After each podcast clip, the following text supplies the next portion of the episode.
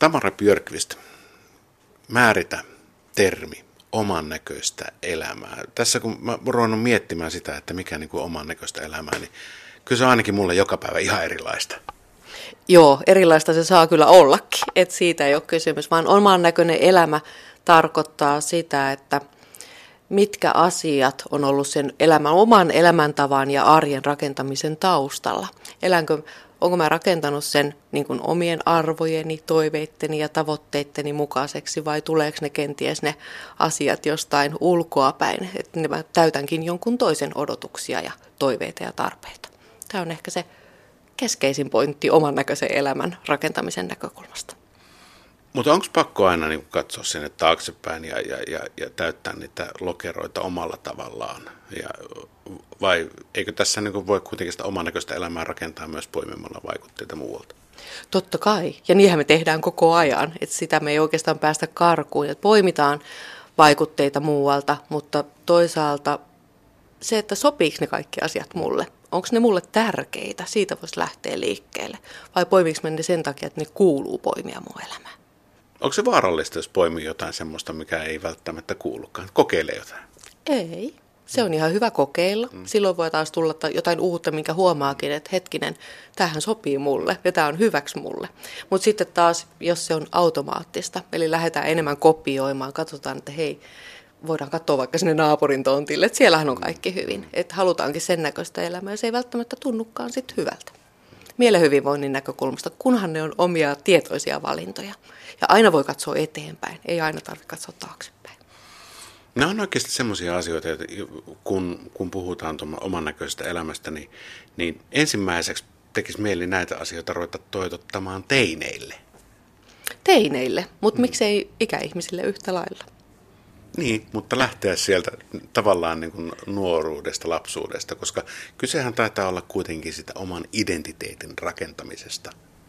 Joo, mutta jos ajatellaan ikääntyneen ihmisen näkökulmasta asiaa, niin arkihan meillä työikäisillä aika lailla rakentuu tiettyjen odotusten ja velvollisuuksien mukaisesti. Ja tänä päivänä myöskin samat odotukset, velvollisuudet voi ollakin siellä ikääntyneillä ihan yhtä lailla. Ja sitten se identiteetti voi olla hyvinkin vahva, mutta silti sä voit huomata siinä tietyssä vaiheessa elämää, että hei, että kenenkä odotuksia mä oon silti to- toteuttanut ja vienyt eteenpäin tässä omassa elämässäni. No miten sä tunnistat sitten se, että, että onko nämä minun odotukseni vai onko nämä kenties jonkun toisen? Tiedostamalla ne omat tärkeät asiat. Jälleen palataan siihen, niin kuin tässä kevään aikana varmaan jokaisessa maanantain illassa on sitä tehty. Katsotaan sitä, että, että mitkä asiat mua, mua, mun toiveita ja tavoitteita on, mihin mä haluan pyrkiä ja päästä ja mitkä on mulle niitä tärkeitä asioita. Jos sä elät sen mukaisesti, niin kaikkihan on hyvin. Mm tavallaan tulee, mä taas palaan ja poukkoilen mm-hmm. siihen, siihen niin ajatuksen muualta, niin tota, miten pitkälle meidän täytyy niin ajatella sekä eteen että taaksepäin, että, että, että se niin löytyy?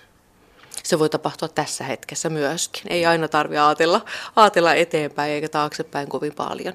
Mutta aina voi myöskin muuttaa sitä suuntaa. Et jos mm. huomaa, että nyt ei olekaan tyytyväinen tähän tilanteeseen ja haluaa tehdä jonkun pienen liikkeen, niin se on aina mahdollista. Ihan missä tahansa ikävaiheessa. Tulee mieleen, niin kuin, että esimerkiksi ihastuminen tai rakastuminen mm. voi olla semmoinen tosi, tosi iso ja, ja nopeasti tuleva juttu. Kyllä, ja se on, se on ihan se oma tunne on siinä tietenkin tärkeä. Sitä ei kukaan muu voi mennä sanomaan, että onko se oikein vai onko se väärin. Se on ehdottomasti näin. Voiko sitä kautta sitten löytää ja peilata myöskin, myöskin niitä muita asioita ja muita tunteita, että jonkun oman vahvan, todella vahvan, joka tietää, että tämä on mun juttu, niin että mitkä niin siihen liittyy, niin, niin saa löytyä se omanlainen elämä.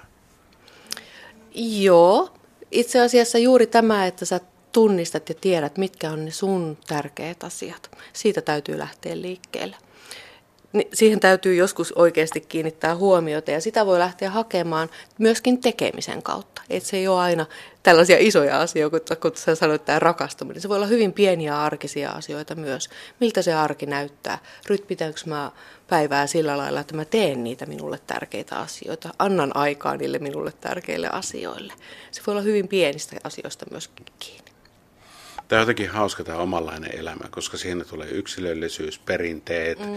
ää, tulevaisuus ja kaikki se jotenkin, niin kuin, sä otat just sen, mitä haluat. Se on kun omenapuun alla ja poimit sieltä ne mielestäsi parhaat hedelmät.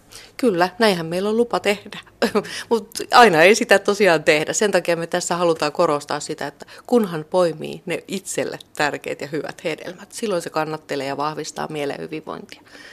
Ei niitä toisen naapurin hedelmiä välttämättä. Tämä on aika jännä aihe.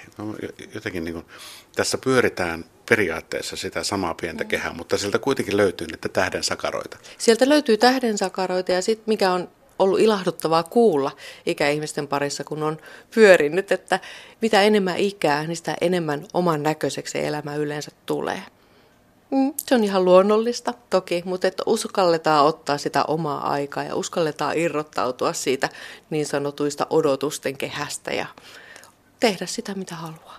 Kannattaisiko vähän aikaisemmin tehdä niin? Kannattaisi. Ihan kaikessa iässä kannattaisi. Arkihan vie mennessään helposti, että joskus se vaatii semmoisen tietoisen päättämisen, oikeastaan aika lailla rohkeitakin vetoja. Että kaikki ei ole samaa mieltä siitä, mitkä on tärkeitä asioita.